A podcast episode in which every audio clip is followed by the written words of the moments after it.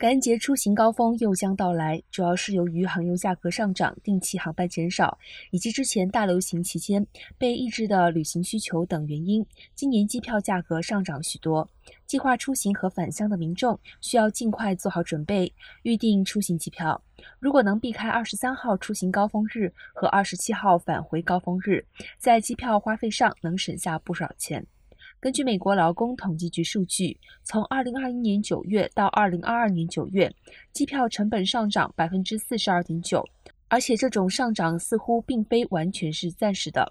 旅行数据库 Hopper 报告称，与二零一九年相比，这个假期期间的机票价格将比二零一九年高 百分之二十二，比二零二一年高 百分之四十三。